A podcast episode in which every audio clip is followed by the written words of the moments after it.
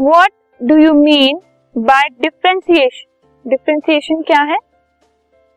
The cells of permanent tissue lose the capacity to divide and attain a permanent shape size and function which is called differentiation जो permanent tissues हैं, ठीक है? वो जिन cell से बने होते हैं, एक ऐसी स्टेज आ जाती है जिसके अंदर वो उनके अंदर डिवाइड होने की कैपेसिटी खत्म हो जाती है ठीक है? मतलब no division takes place no multiplication takes place ठीक है? सो so, इस कंडीशन में क्या होता है कि वो एक परमानेंट शेप अक्वायर कर लेते हैं और फ़ंक्शन की ठीक है? और इस सिनेरियो को कहा जाता है differentiation